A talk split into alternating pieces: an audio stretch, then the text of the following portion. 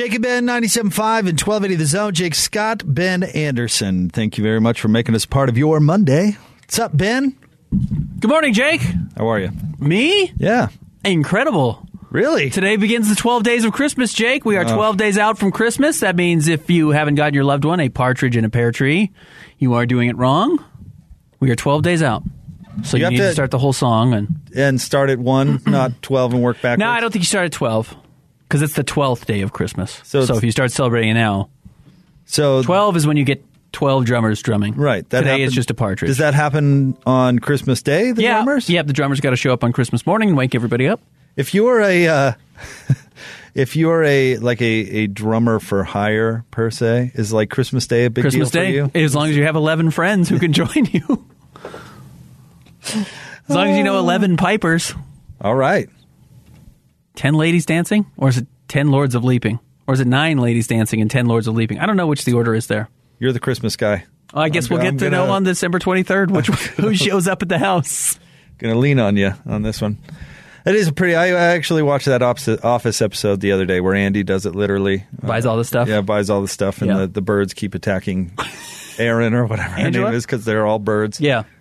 Most of them. Oh are yeah, birds. Aaron's his uh the yeah. The love He likes. Angela first and then it moves over to the uh He's, whatever. he's just looking for love, Ben. Anything- you know, just whatever's can get. close. Same. Uh, just you know, that's how it works out sometimes. Yeah. but That's how life works. yeah, I don't. I don't think giving people a bunch of birds Or trees. or I don't know. gold that- rings are probably nice. Yeah, that's probably pretty You end up with a lot of gold rings by the end of the uh by the end of this party. what is it? Eight geese a laying wouldn't be so fun. Yeah. Seven swans of swimming is a Yeah, lot. right. Yeah. Because I, I, the geese aren't the friendliest birds that I've learned throughout my amateur golfing career. Uh, all right, Ben, we got a lot to do uh, today. Big news is afoot. Mondays are always fun because it seems like we have a lot to talk about, and today certainly is no exception. We'll, we'll jump right into uh, the jazz here in a moment. But I don't know if you heard Friday, big news breaking. Kalani Sitake signs a uh, big extension with A weird Friday news dump. Generally, the Friday news dump is uh, we lost Kalani. He's It's going negative. to Oregon. Yeah, that's a good point. but they're like, oh yeah, it's this unprecedented deal. You'd never believe it. It also coincided apparently with the uh, NCAA looking into BYU for national or uh, name, image, likeness. Oh, yeah. So it kind of covered that up. It kind of buried that story. Not that I think it's actually going to be a big deal what the NCAA is looking at with BYU, but the Kalani story is huge. It's a great story. Yeah, they got the money together for him. Unprecedented deal. What was your first thought? Because I'll tell you what mine was right after. Uh, with Kalani, my first thought, I, I'm I'm thinking may, we may have to get to that NIL thing. I don't know if we were planning on getting to that today, but Sure. I, I certainly have a Why? Why not? that. Let's do it. I mean, we have to do it right now. We'll talk Kalani first. Uh, Let's see. My first thought is was, of course, right? Kalani's a hot commodity. My thought was this is an investment to make sure he doesn't go to Utah. That was my very oh, first I like thought. your take way better. This was not about Oregon. This was not about UCLA. This has everything to do with Utah. They just made sure that Kalani Sitake is not coaching at Rice Eccles Stadium in the next three or four years. Whenever. That's Coach what the investment was for oh. BYU. That's why they made this quote unprecedented deal. They maybe didn't just sign him for this season. Now, of course, you did. And Kalani still will be eligible to go to Utah when Utah needs a new head coach, and they would be stupid not to talk to him. He may not be the number one guy, but they would be stupid not to talk to him. But good for BYU that they've made that move significantly more difficult for Utah if they decided that was the direction they wanted to go. That was my very first thought Yeah. when they ran out unprecedented deal. Not about the Big 12. We, we know what that offers. We, kn- we, we knew that. You know, that was going to be great. That was coming. The chance to compete there is awesome. This was about making sure he doesn't leave anywhere, but specifically the one place that is really going to be focused on. I like it. Playing defense. That's Smart. That's what you yeah, got to do. smart. That's what you got to do. Um, so we will get. Uh, in fact, uh, Ben used the word unprecedented, which has been thrown about, and I, I love descriptors like that that actually don't mean anything. You're not even telling us how uh, much it's worth. But Tom Holmoe kind of uh, uh, tries to define that. We'll get into that in our 1030 segment. Yeah, unprecedented. I, I love it when words like that get thrown around. It's like, okay. Yeah. I, I hear it's nice. I hear they took care of that football program, which they should. Yeah. So we'll get into that coming up. But let's start off, Ben, with the Utah Jazz, uh, who swept their four game road trip uh, against good defensive clubs for the most part, and they hammered those teams. The offense is absolutely firing, and Quinn Snyder said after the Wizards game that they're coming back a better team from this trip than when they left. Yeah. Uh, you know, we've talked about it a little bit two Fridays ago now. They had that loss at home to New Orleans. It was certainly the low point of the season. It was the turning point for it was sure. a real turning point. But that post game press conference of Rudy saying, like, how long do I have to do this before the team learns that, like, I'm going to be 40 before we start fixing some of the mistakes. And Donovan said, you know, we got to step back and I've got to be better and we've got to look at ourselves and figure out how to play better. Quinn Snyder was kind of at the lowest point. We'd seen him as a coach for a long time. And then the Jazz reacted by crushing the Pelicans the next day and they haven't lost since.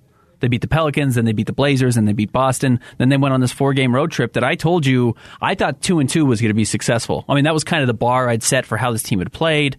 We knew that Cleveland was good. Minnesota's had some good moments this year. Philly's obviously good, and Washington, until recently, was one of the best teams in the West or in the Eastern Conference.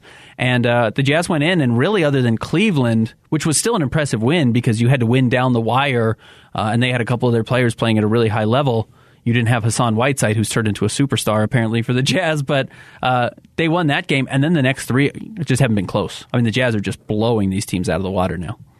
Cleveland's a good team. Really that, good. That was a good Yeah. game. The Jazz did not play poorly in the Cleveland game. I agree. Cleveland played tough, and they ended up getting a win. And uh, yeah, Ben, they I mean they're just creaming teams now. It was close uh, for the first half against Washington, and then they the Jazz clamped down on D. That's kind of how been all the last three games have been, right? At half, it's Yeah. been a one or two point game. Maybe against maybe against Philly it was like six, but they were close. And then the Jazz in the third quarter are just blowing teams out. just creaming teams. You mentioned Whiteside um, against the Wizards in 20 minutes. 18, 14, and 4. That's incredible. Those are he's always been one of the most statistically prolific players in the NBA. Like he racks up numbers and he doesn't do it because he's like freakishly skilled. His best skill is he's a good rebounder and he's a really good shot blocker. He just has a real knack for jumping, timing, where his hand needs to be to block shots. Like he's he's truly a, an elite shot blocker. Uh, but he is just big and he's strong and against second units he wreaks havoc. I mean, he does what the Jazz, I think, we're hoping Derek Favors was going to be able to do last year, which was going up against some smaller or some lesser players in the second units. He was going to be good. But you know what? Against Philly, uh, if we're going back a couple days, I mean, I, I thought he outplayed Joel Embiid Yes. for a couple of stretches. Yes. Which is, that's really hard to do if your backup center is better than the second best or maybe best center in the NBA right now, depending on where you rank him next to Nikola Jokic. Like Joel Embiid, night in and night out, is an MVP candidate, uh, and the Jazz have two centers now on their roster that are capable of being the best player on the floor, at least the best big man on the floor, and that's uh, that's an enormous luxury right now for the Jazz. Well, and I, what I think uh, is is also important about the point you're making right there, Ben, is minutes that Whiteside can effectively play against Joel Embiid are minutes that Rudy Gobert gets to play against whomever, Yeah, not right. named Paul Reed. Yeah, whatever- their backup is. I mean, go back to the bubble when the Jazz matched up against Denver in the first round of the playoffs. Jokic and Rudy's minutes were identical. Had to be. Had to be. Yep. Had to be. Because if Jokic was on the floor and Rudy was not, the Tony game, Bradley actually couldn't hang with Jokic. This is a surprise. What a surprise! I mean, but the game was over. Juwan, You- Juwan Morgan couldn't hang with him. now you have the luxury of of tinkering with the lineup to get Rudy some uh, advantageous minutes. In fact, which- might I say there might be matchups that Hassan's better suited for. Sure. because he's stronger than Rudy and Gobert is. then the point you make is probably the most important one. The other team never gets a break, and Ru- and Correct. Rudy talked about that in the post game, either last game or maybe it was two games ago. Ben, you probably remember better than me, but Rudy talked about that. Like Yeah. the other team doesn't get. No offense to Derek Favors, but doesn't get the Derek Favors minutes where they Correct. get to go out and make some hay. Or just attack the rim repeatedly Right. over and over. And get some stuff going. Has finally, I mean, finally, it's 27 games into the season, 26 games into the season. Uh, Hassan is figuring out exactly where he needs to be in the Jazz defense, how defenses are going to be passed off or players are going to be passed off to him so he can get those block shots and get rebounds. He's he's getting better uh, and he's continuing to play better. So as long as he can stay healthy with Rudy Gobert, and look, he's getting 20 minutes a night. I mean, that means Rudy's getting 28. That's hugely valuable down the stretch too, where Rudy's going to have more energy uh, to close the season. But at this point, I mean, you absolutely trust. You feel like you're going to trust Whiteside in the playoffs to get 15 minutes a game, and they're going to be good minutes. They're not going to be hold your breath, hope you don't blow a lead. Like he's playing an absurdly high level right now. His last two games, 16 points, 12 rebounds, and three blocks a game. I mean, that's incredible production considering, like you said, he's playing 19 minutes. Out of that position, the Jazz got 38, 25, and 5. Well, and even better, they shot 17 of 19 from the floor. That's 90%. Is that good, Ben? 90% from the floor on 20 shots is not too bad, especially from a position that we kind of consider a dead position you know, in the NBA, this kind of traditional big man. And the Jazz set a, a, a team record by converting nine lob attempts, nine alley oop dunks. It's so funny. I remember because I, I tweeted out Donovan Mitchell had that incredible windmill which, which everybody was hating on in the post game. I, mean, I, I thought get, it was good. He didn't bring it all the way down. I understand he didn't do like the full circumference of the dunk, and that's fine. Uh, first of all, he's not very big. Second of all, it wasn't a great pass, and he said he's worried about landing on people's ankles right now because he's worried about his own feet, which is pretty obvious if you watch him play right now. So he said he was kind of overthinking it while he was trying to throw it down, so he didn't like it. But the Jazz are just playing with this this certain level of enthusiasm, this certain level of in, excitement now, and are willing to do things like that. Where it's funny, you go back, it's the Jazz might have had three alley oops one season, not too long ago. You know, like Jerry Sloan was not, not an alley didn't have guy. a ton of lob plays no. in the system. Probably a couple. John and Karl would connect on a few. You know, they've they've had some dunkers. DeShawn Stevenson probably caught one or two in his day. Kirilenko probably even caught a few in his day. But yeah, I mean, nine in a game honestly could surpass a year's total for the Jazz at some point in the history. Blue Theodore Edwards. Yeah, probably. David Benoit probably Theodore had a handful. Blue Edwards. Yeah. Uh, yeah. So it was fun. It's, it's a really fun brand of basketball to watch too what the Jazz are doing right now in the third and fourth quarters is is extremely in, enjoyable to watch, and they're just kind of hanging with teams through the first half, and then they flip the switch and it's over. Do you think Donovan was more critical of the windmill windmill because uh, of uh, Daniel Gafford's windmill, which was so good, which was absolutely incredible. It yeah. was a putback dunk yeah. that he windmilled. Right. No, that's crazy. Of course, Donovan's thinking, "Well, uh, wasn't as good as that." Well, Dominique Wilkins wasn't as good yeah, as that, man. Right. That was yeah. that was incredible. Yeah, I like that Gafford. Now he's good. Hey, his his defense, but boy, is he uh, athletically gifted. Yeah. No, it's uh, you know he was a second round pick in Chicago in 2019. I do. They were, he was in the what was their trade? It might have been Deni Avdija in like a draft day trade. It was a move, but it was something. Yeah, some of these guys that teams don't value. It's like yeah, Daniel Gafford can play. Somebody looked at that guy and said, "Yeah, I don't know, not good enough." I think there's more he could I, probably do. I don't know if the athleticism I'd like to see a little bit more. Actual, actually, I about fell off my chair when he threw back that windmill. That was yeah. that was incredible. Uh, how do you feel differently about the Jazz today than you did a week ago? I think I feel pretty significantly different because we really? did we did kind of a Western Conference ranking. Yeah, yeah, and I know we talked about this on Friday. We touched on it a little bit, but you know, I felt like Phoenix was here top of the top. Golden State was down a little bit, and the Jazz were probably in that conversation, maybe a little bit better than than Golden State. We saw them just get shellacked by well, they didn't get shellacked, but they really got kind of beat up by Philly right after the Jazz beat Philly by thirty points. You know, and and and Philly fans were going crazy about beating Golden State. You just kind of saw it. You realize, oh man, if if you don't get a basically perfect game from Steph Curry, it's really hard for them to win. So I thought maybe the Jazz have a few a few notches up or a little bit better than uh, this Golden State roster. I, I, don't know if there's much difference right now at all between Phoenix and what the Jazz are doing. Jazz are just playing at such oh, an incredibly high level. I don't think there is a difference. To answer your question, though, I don't really feel that differently about that. I, I through the ups and downs of the season, Ben. I mean, you got to have a little faith if you think the team is good. Sure. And honestly, the way they were playing was not jazz basketball. Quinn's own words right there, not jazz basketball. So, and you had to make the, at least this is how I viewed it in my mind. Was the team going to fall apart? Was the locker room just going to fall apart? And maybe it was on the brink there for a minute because there was some selfish play and all that stuff. But were they going to lose the locker room? Was Coach Snyder going to lose the locker room or were they going to figure it out and get back to fulfilling their potential as a team? I would have always bet Sure, they were going to come back. They were going to come back and fulfill their potential as a team. Quinn Snyder's a great coach. The locker room sometimes it has been flawed, uh, especially under uh, extreme, unique circumstances. Right. Uh, but always, always, it's come back to Jazz basketball for one reason, Ben, and that's the two leaders on the team, Donovan and Rudy, as different as they may be, still have the same common goal and that is to win a championship. And a lot of players say that, and I don't necessarily believe it, but their actions have backed that up because they've both put aside a bunch of stuff to come together and work to the common good. And that's happened repeatedly. And so I didn't really doubt it was going to happen, I guess. I'm not trying to say I told you so, but I'm just I never thought that that what we were what we saw against New Orleans was the team in any way, shape, or form, and they were going to figure it out at some point. There wasn't enough of a shakeup in the offseason of any kind other than Rudy Gay, but it's not like Georges Niang was the minivan that was No. driving this ship last year. Like people like George, but it wasn't like he was irreplaceable as a personality or as, you know, a player on the floor. And and Derek Favors was beloved, but he was not very good on the floor last year. He was pretty washed last season. So if you could get anything from Whiteside at eight million dollars less, and Rudy Gay could come in and provide you some semblance of production, you were still going to be very good. The question I think uh, that I had presented to me uh, from somebody close to the Jazz, and they had wondered if the roster had quote rotted.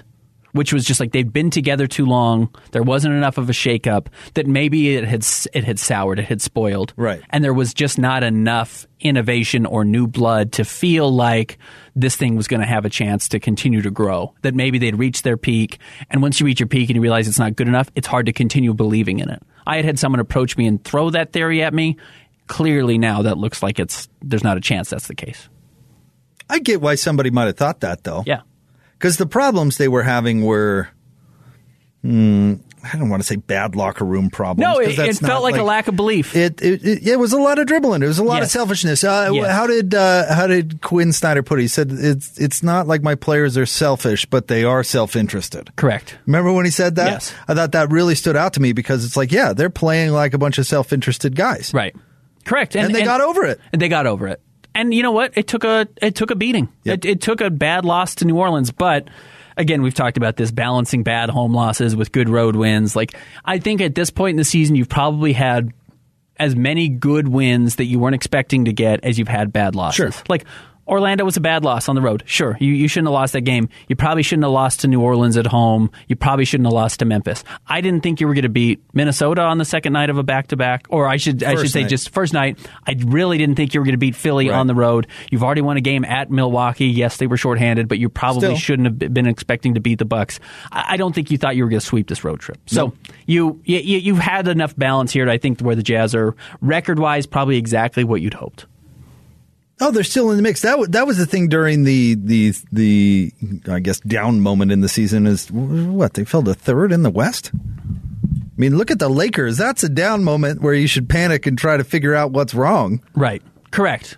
Correct. There are teams that really are in trouble. In fact, it's everybody behind the Jazz in the Western Conference. Yes. And I even think Golden State's in a little bit of trouble. I know, you know, their record doesn't say that, but I just I don't have a ton of belief in them as, as one of the top teams in the West by the season's end. I think it really might just come down to the Jazz and the Suns again. I don't. There's, a lot of pressure on Steph Curry to be good. So much every pressure. single Yep. night.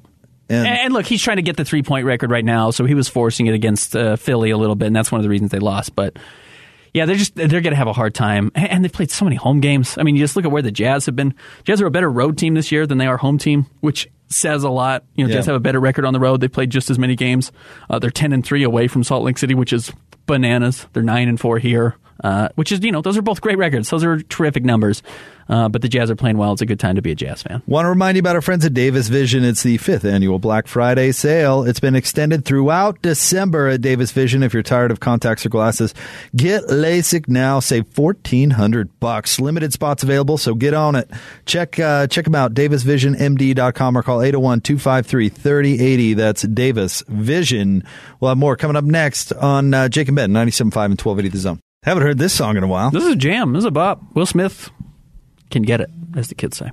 Jake and Ben, 97.5 and 1280 The Zone. Jake, I've been corrected. I opened the show by saying today is the 12 days of Christmas. Apparently, 12 days of Christmas starts on Christmas Day, which sounds baloney to me.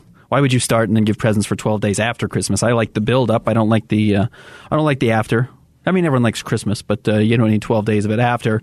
Mark on Twitter says, at the risk of being pedantic, which is like saying I don't want to be racist, but uh, at the risk of being pedantic, so of course you are going to be, the 12 days of Christmas starts on Christmas Day and extends to Epiphany on January 6th, also known as We Three Kings Day, or Three Kings Day, which is where the song We Three Kings comes from. Uh, what kind of a Catholic are you? Mark, I'm the worst kind of Catholic, which is I'm not Catholic.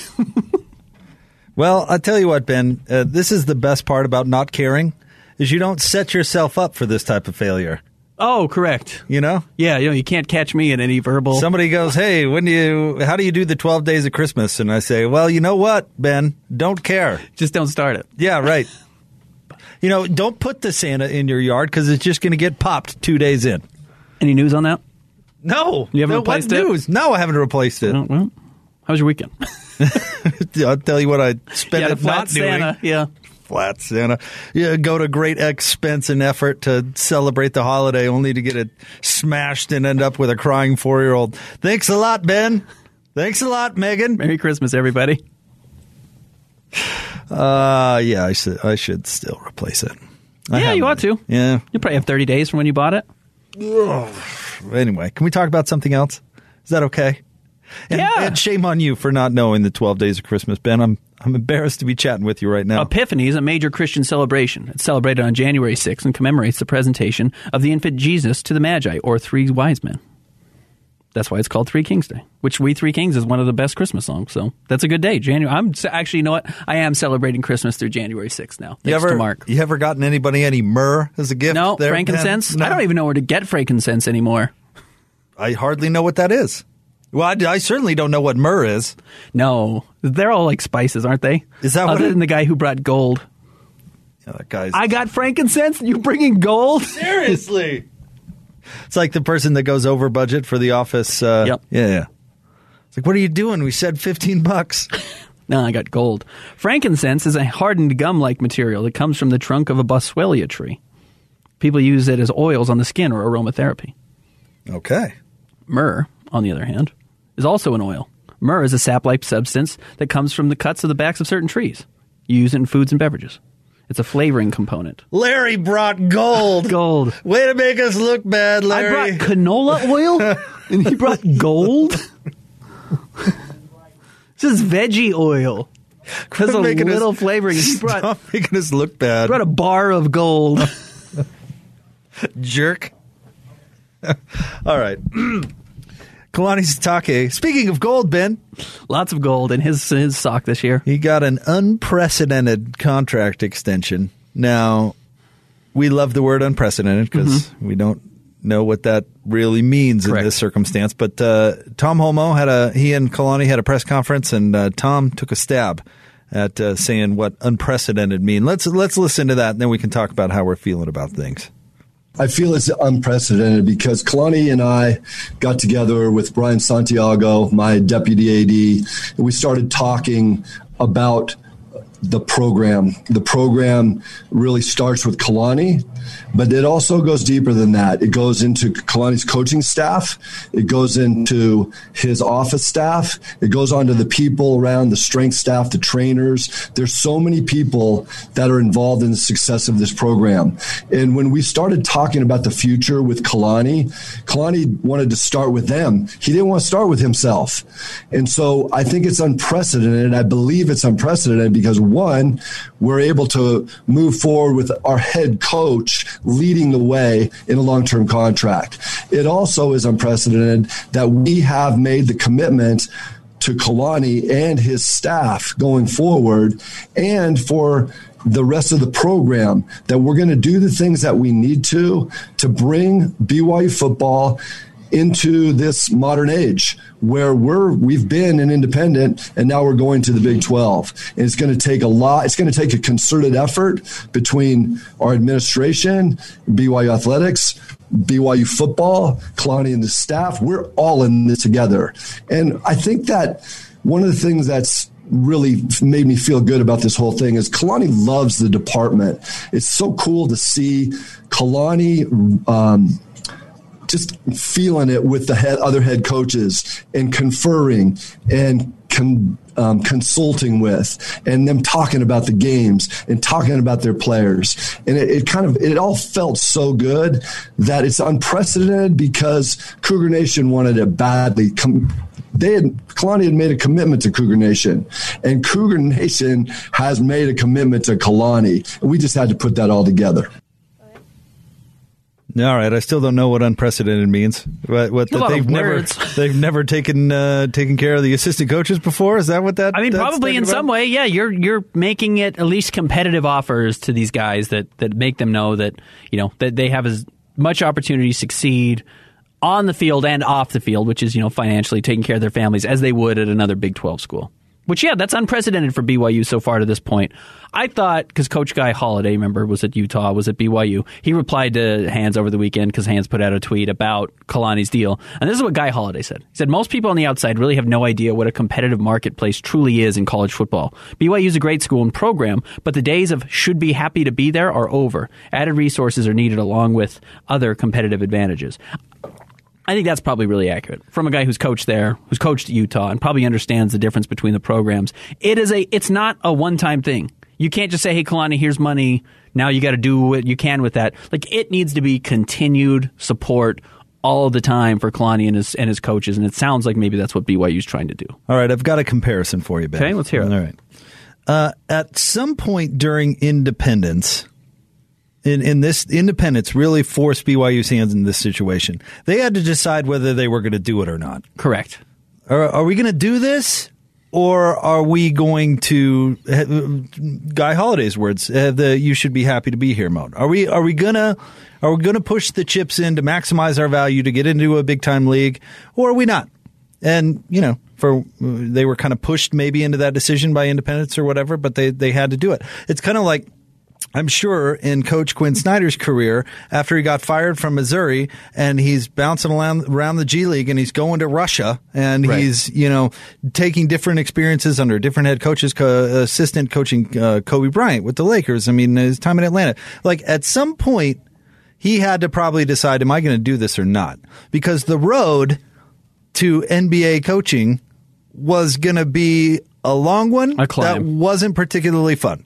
Right. Last week in a in media availability, he talked about some of his funny G League stories about buses and all this Driving through a flood. It Yeah. not glamorous. No.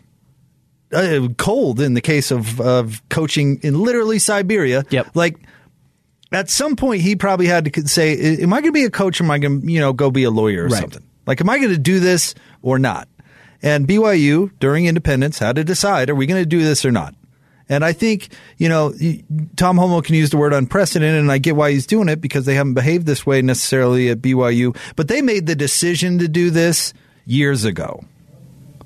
they jumped into the pool and they said we're going to tread water and see what the lay of the land looks like. Yes in a decade essentially. And that's that and we want to give ourselves so much time before we commit to one thing or another. Because if BYU had committed to being a Mountain West Conference school maybe they still could have joined the Big 12 I mean I, I think that probably would have been on the table at this point. But they did have to put themselves in that spot to a make it easy to make the decision or be the first person called and I'm sure they were with the Big 12 and then second you're right they got to choose which side of the fence they wanted to be on and if it if ten years in, if Kalani hadn't had these last two years at BYU, which it resulted in top ten finishes or you know top ten teams and number two overall draft picks and you know not maybe the best bowl games, but but good good enough seasons that you recognize that they deserve better. Uh, they probably aren't in the spot where they're choosing to go all in now. They're choosing to make these unprecedented moves. So good that Kalani Sitake's had these last two seasons that, that they really, I think, desperately needed to get to this point. But yes, they put themselves in a spot where they got to choose which side of the fence they wanted to be on. And there is enough now over these last couple of seasons, over the last, what, 18 months, for them to feel confident that they belong on one side with the big boys trying to really put this type of money into it. And that money should come back to the program. I mean, that money should come back to the school, going to the Big 12, winning at the level they're winning right now. And that's, that is unprecedented and good for BYU for making that decision because it would have been a lot easier and safer to go the other.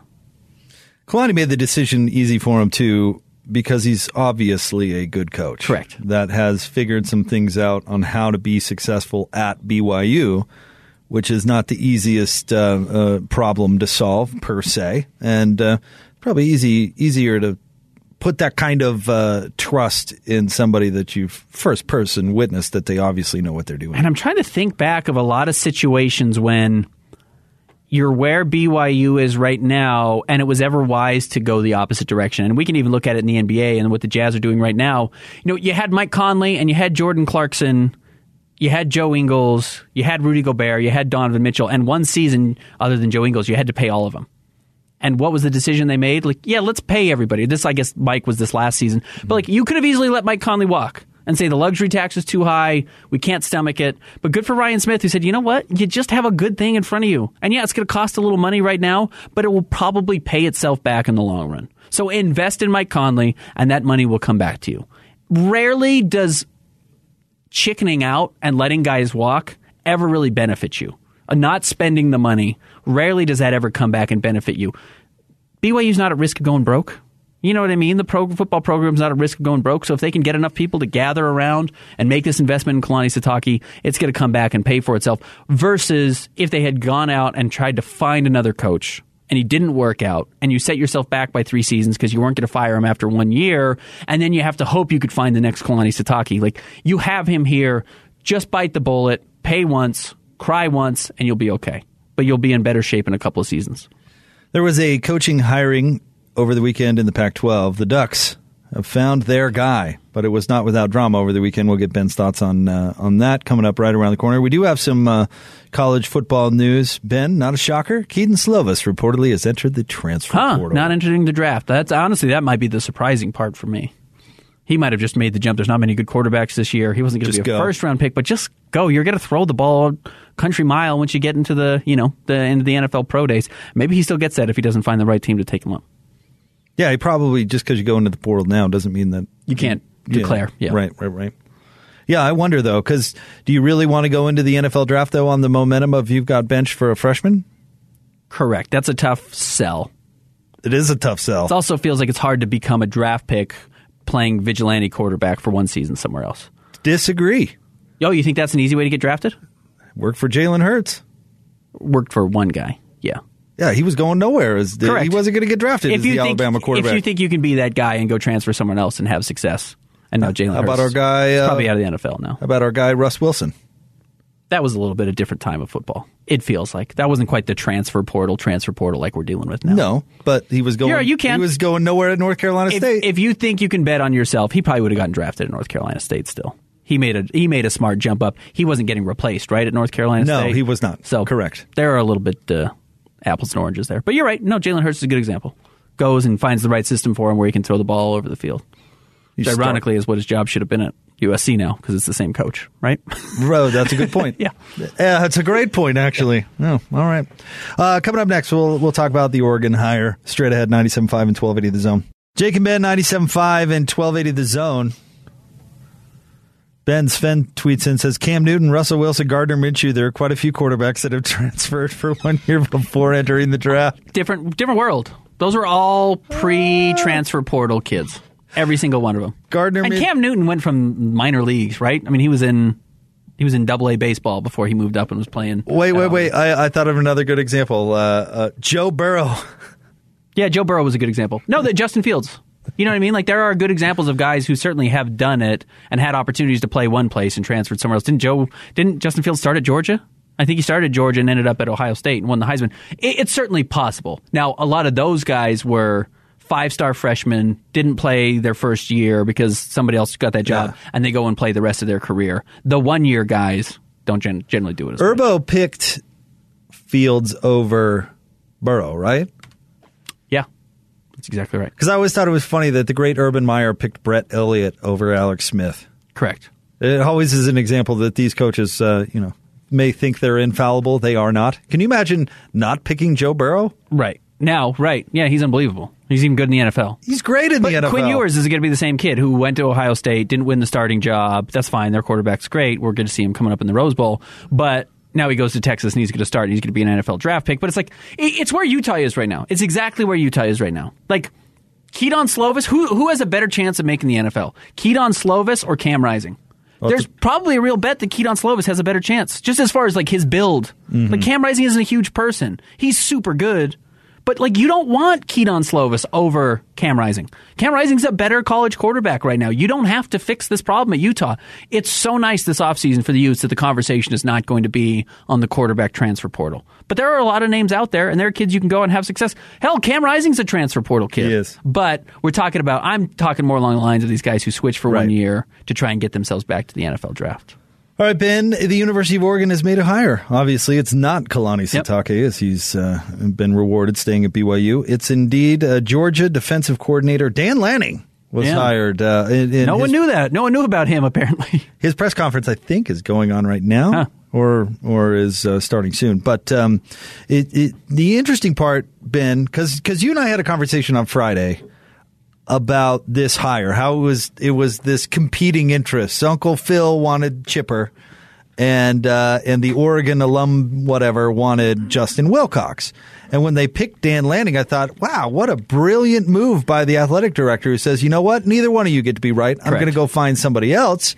And Lanning, by the way, you look at his credentials, great, has a great background, uh, and uh, is rumored to be one of the best recruiters in the country, and just coached a historically good defense for the Georgia Bulldogs. So I, I don't know if it's that. Uh, we'll see how it goes. But I thought, what a good move by the AD. All right, nobody's happy. But then uh, Canzano reports yesterday, I think, that Justin Wilcox actually turned down the job. How's that possible? How Were they not paying him enough? Possible. Were they not offering enough money? They must have lowballed him. That You- had to be it. You don't want to go from Cal to Oregon? Like And that's your ticket out. at that's your, Cal. yeah, that's your ticket out. Like Cal might fire you next year.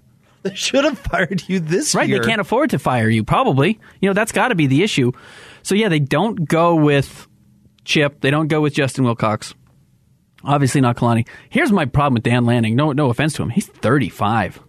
That's a I mean, I'm 35. I'm an idiot. I'm so stupid, Jake. I wouldn't have me run a football team. And I get not all 35 year olds are created equal. I'm sure he's far more competent than I am. He's running Georgia, at least their defense for hell's sakes. But yeah, that's that's young. I, I, I when I was younger, I thought, sure, anyone could do it. Now there is something about the guys who have been around for 15 years. Obviously, what Kyle Whittingham knows now, he's a, just such a Yeah, better yeah. coach than he was 15 years ago. Kalani's better today than he was when he took the BYU job. It's just it's going to take a while at Oregon for a 35 year old to get that team up and running like you want. the age doesn't necessarily bother me as much as the inexperience. I, th- I think the, the You just point don't know what you don't that- It- but here's the argument for the age because we're seeing younger coaches. I mean. Lincoln Riley himself is is Right. in his 30s still, right? Right. So I mean, it's all about connecting with young people in recruiting.